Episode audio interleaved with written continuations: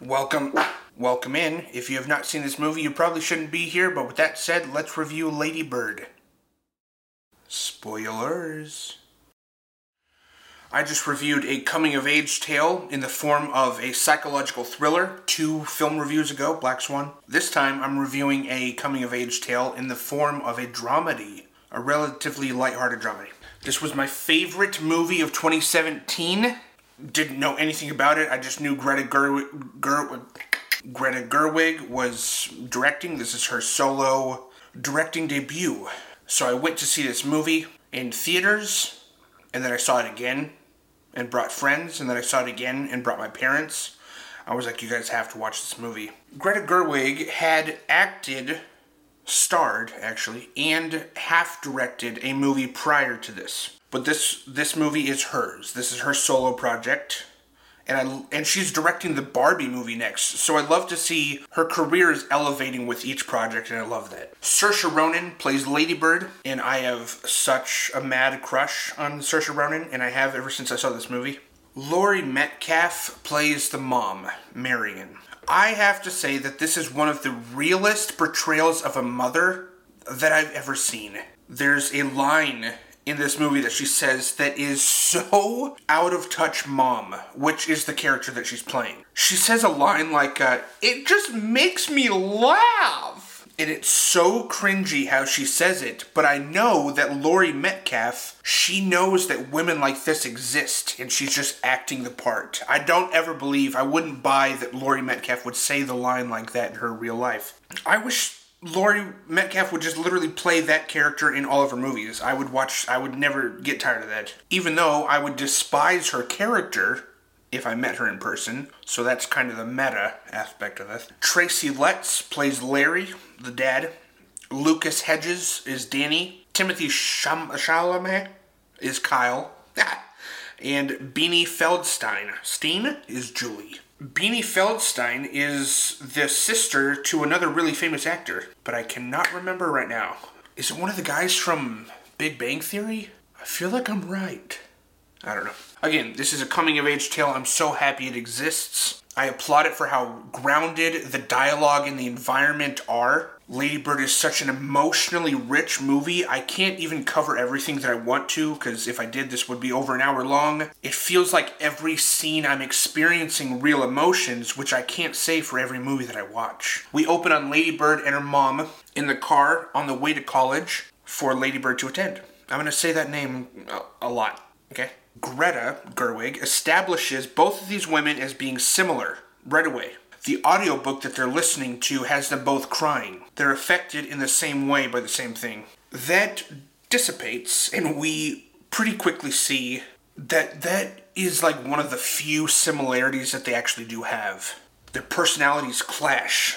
It starts off small though. Lady Bird wants to turn on the radio after the audiobook has ended. It's been a five hour trip with the audiobook going the whole time. She wants to turn on the radio, and the mom just wants to sit and like soak in what we just heard. They're ending the trip. She just wants it to be kind of like a like relish in what we just went through with those five hours.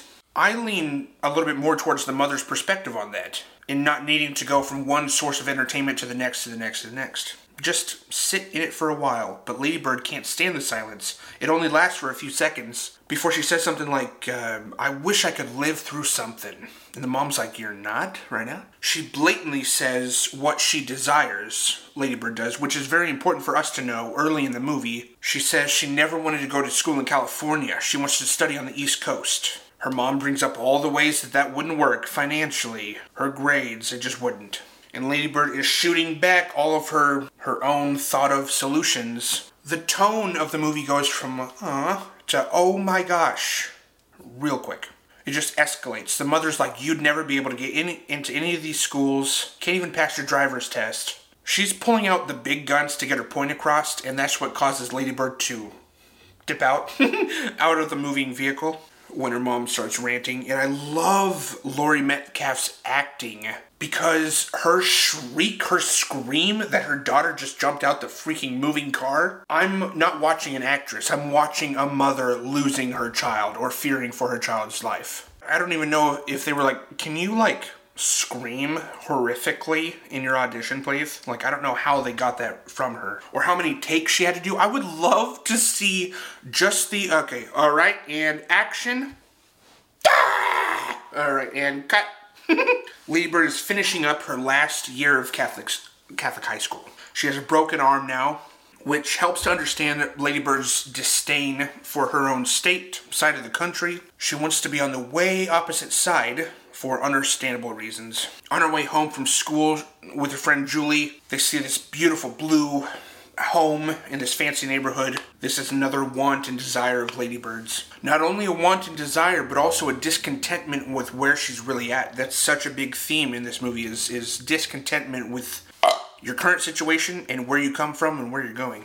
Then Ladybird is riding in, in the car with her dad, having the same conversation she was having with her mom. But this conversation is a little bit less chaotic and brief. The mom cares too much, the dad is too nonchalant about which college she goes to. The dad says, I'm just happy to be anywhere. We see Ladybird develop a crush on a boy auditioning for the play that she's also auditioning for. Then they have rehearsals for the play, and this this scene always breaks my heart. The instructor sits everybody in a circle who wants them to close their eyes and see who the first one is to cry. They all close their eyes. Within 10 seconds, the instructor breaks out crying, breaks down crying.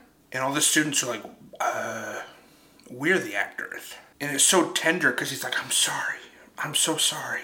But him crying like that, you just sit back and you go, ah, oh, what a rough life this dude is having. Even though it's a character, I get really invested. He's such a small part in this movie. He's a big guy, but a small part, and I, I become very invested. Which, again, is not always the case for movies that I watch. I'm not always invested. So, him feeling like he ruined this exercise, but really, he revealed himself to the class and the power of acting to the rest of the class. Lady Bird turns her crush into a relationship with this guy, Danny, played by Josh something. There's an endearing moment where they kiss, and Lady Bird shrieks in excitement afterwards. Being accepted or noticed by boys is new to her and only just now happening in senior year for her. A few scenes later, Danny and Ladybird confess their love for one another, so it's moving fast. It's an ignorant love. We will come to find out. But this is all new territory and it's thrilling. It's attention. High schoolers want attention. I am such an attention whore myself that in I mean I'm much better now, but in high school I had to be the center of attention at all times, which translate into 9 million followers on TikTok. 9.2. One scene, small scene that encapsulates perfectly the whole relationship between Lady Bird and her mother. Well, okay, no, I did write this down. The mother and daughter relationship as a whole is being put on screen between these two characters through these two characters, but actually it's it's a real relationship between mother and daughter that I've even witnessed. They're at a thrift store and the mom says a few passive aggressive things to Lady Bird, dragging her feet. Oh, what's that, you know? Lady Bird calls her out going, "Why don't you just say what you want to say?" just say the aggressive part. Don't be passive about it. and so they're like, oh my gosh, you're so infuriating. And then the mom pulls out this dress on a hanger, and they're both like, oh my gosh, it's so beautiful. the bipolar aspect of their relationship is what I'm talking about. It's something only those two could really understand between their bond. But it looks antagonistic and a little toxic to an outsider. When Danny visits to pick up his now girlfriend, the brief conversation he has with his mom is just rough. He's like, "Oh, Lady Bird always said that she lived on the wrong side of the tracks, and then coming here, I, I saw that there are actually tracks." This kills the mom. Lady Bird is denouncing her home. She's denouncing where she comes from, wrong side of the tracks. That would be so hurtful to hear uh, as the mom. So it turns out that Danny's grandma lives in the big home that Lady Bird was gawking over earlier in the film. She, Lady Bird, even ends up lying to another friend later on, saying that the, that house is hers. That ends in a pretty embarrassing situation for her. She wants to come off as more wealthy, more popular. Uh, we all understand. We, we've done stuff like that before, too. I hope. like, I'm only 180 pounds. She doesn't get her parents yet. She thinks she does because every high schooler does. She also has two adopted si- siblings that are older than her, and it takes the adopted daughter to tell Ladybird how much she, the adopted daughter, admires the mother because she took her in when she didn't have her own parents. Ladybird's mom took her in. And Ladybird is caught off guard by this. She didn't know how much her own mother was admired by other people. Because she knows how she feels about her mom, but this almost starts a second guessing of, am I right about my mom? They have the first showing of their high school play, and it goes, okay, the director's pissed because he's like, they didn't understand it what's new for an artist, you know. The cast of the play is out celebrating. Julie and Ladybird have to use the women's bathroom, but there's a super long line, so they decide to go into the men's bathroom. That is where they find Danny making out with another man. This rocks her world. I mean, she is being cheated on by uh, by Danny. And there is a scene of closure that she has with Danny too. It's really sad. He he comes to the realization that he is homosexual and he just sobs in her arms and so now now it's not like oh we're ex-boyfriend ex-girlfriend it's more like we're just friends and i'm consoling you because you're going through some crisis soon after that she's working at a coffee shop as a as a barista and she sees a band member from a party she was at timothée chalamet i remember seeing him for the first time in this movie i see him and i go that is my idea of what women gawk over every image, I mean, every detail of his clothing, his hairstyle. He's a band member, tall, dark, and handsome, mysterious, usually reading. He's just set apart from other men around, and I could tell this dude is gonna blow up. And look at Timothée Chalamet now. His career has skyrocketed. It is funny though that even though he is the spitting image of the perfect guy, Lady Bird and Kyle have sex. Kyle finishes in like three seconds which is totally subverting your expectations because you just kind of imagine him to be this playboy, and he is, but not in the way that he would probably want to be. Like he lied to her. He said that he is a virgin just like her, which wasn't true at all. She thought the experience was special, but it was just a regular hookup like he's done six times prior. That makes his picture perfect image come to, I mean, come crumbling down in Ladybird's eyes. Ladybird writes an essay for school about San Francisco, which is where she lives, and the principal is really impressed with with her paper. She goes, "You made you made it sound like you love San Francisco." And Ladybird is like, "What? I was just describing it." She's clearly stated she can't stand the city. And the principal or the nun, or she's not a nun. What do you call the highest nun? she, the nun is like, no, you you may have described it, but you described it with love, the city of San Francisco. I feel like that gets the ball rolling for Ladybird to go, oh man, maybe I'm thinking about my mom the wrong way. Maybe I'm thinking about my city through this incorrect, dirty lens. Sponsored by Dutch Bros. Not really. Now it's time for prom. I think Ladybird is still with Kyle just for the attention, just for the clout, and uh, they're on their way to prom. Plans change. Kyle's like, why don't we go over to this dude's house and just bail on prom? Ladybird's reaction is like, okay, okay, no prom. She's like clearly processing the change of plans because I think she really wants prom. And I love she just sits there for a few seconds in silence and then goes, I, I want to go to prom. But then she kind of changes her mind and she wants to go to Julie's house, her friends' house. And, and she spends prom with her best friend. So there's that rekindling of that friendship there. I like that aspect of it too, showing how certain people can we certain people that we love can take a back seat to the unimportant people that we place as important in our lives. Like Dial what? Danny and Kyle were unimportant. They were empty pursuits, and she's figuring this out. Now she's graduating. She's been accepted into a decent college. She's at dinner with family celebrating. Danny comes up, and he keeps. This is the second time now, just like either quoting something of Ladybird or asking her about something in front of her family that was private. Because Ladybird and her dad are secretly applying to a bunch of different colleges on the East Coast without the mom knowing. Danny comes up and goes, Hey, have you heard back from, you know, those applications? And the dad goes, ah, shit. Ah, and then she, that scene afterwards of her just begging her mother to talk to her when she's being given the silent treatment. Her mom's just washing the dishes and she's like, Mom, Mom, talk to me. Towards the end of the movie, Ladybird is now leaving California to travel to her new side of the country, her new school. Her mom does not get out of the car at the airport. Ladybird gets out. The mom just leaves. She just drives off. The camera stays with the mom as her emotion starts welling like, what did I just do? She makes a big U turn, but by the time she gets back and parks, gets inside, Ladybird's already gone. That scene legitimately breaks me every time. Because of the amount of goodbyes that I've had at airports, that with an extra layering of emotional distress involved in the scene, I can't help but cry about it. Relational turmoil is so real and experienced by everyone, I cannot believe how realistic Greta Gerwig was able to portray some of these relationships, situations, and heartbreak.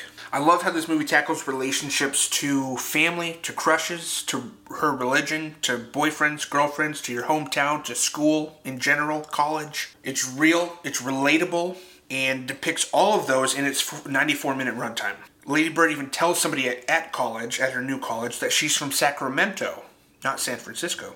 Somebody goes, Wait, where? Because they're at a party. And then she thinks about it and she goes, San Francisco. She says the name of her home. I'm from San Francisco, meaning that she is finally accepted. Where she's from, she might even miss it.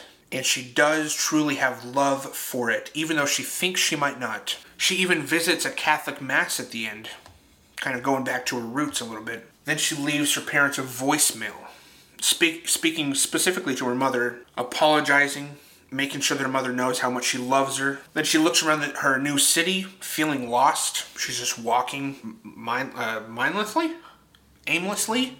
The paradise that she was seeking is actually the place that she was born and raised, not the East Coast like she thought. Her home in California is her true home, and her realizing that at the end is the whole movie. A film reviewer that I watch named Chris Stuckman describes the writing of this movie to be unique in the sense of starting scenes before the audience we arrive. Meaning the first scene in the in the car, Ladybird and her mom are 5 hours into a trip, meaning that they are just ending it. Most movies would show the packing, the getting in the car, the travel montage across state lines. Ladybird just starts. Just puts you inside mid conversation even sometimes with these scenes, which allows for some of these moments to feel real like we're a fly on the wall my favorite aspect of this movie is is that it's not a love story. It's not a romantic drama between Ladybird and a boyfriend where they break up, get back together. It's not.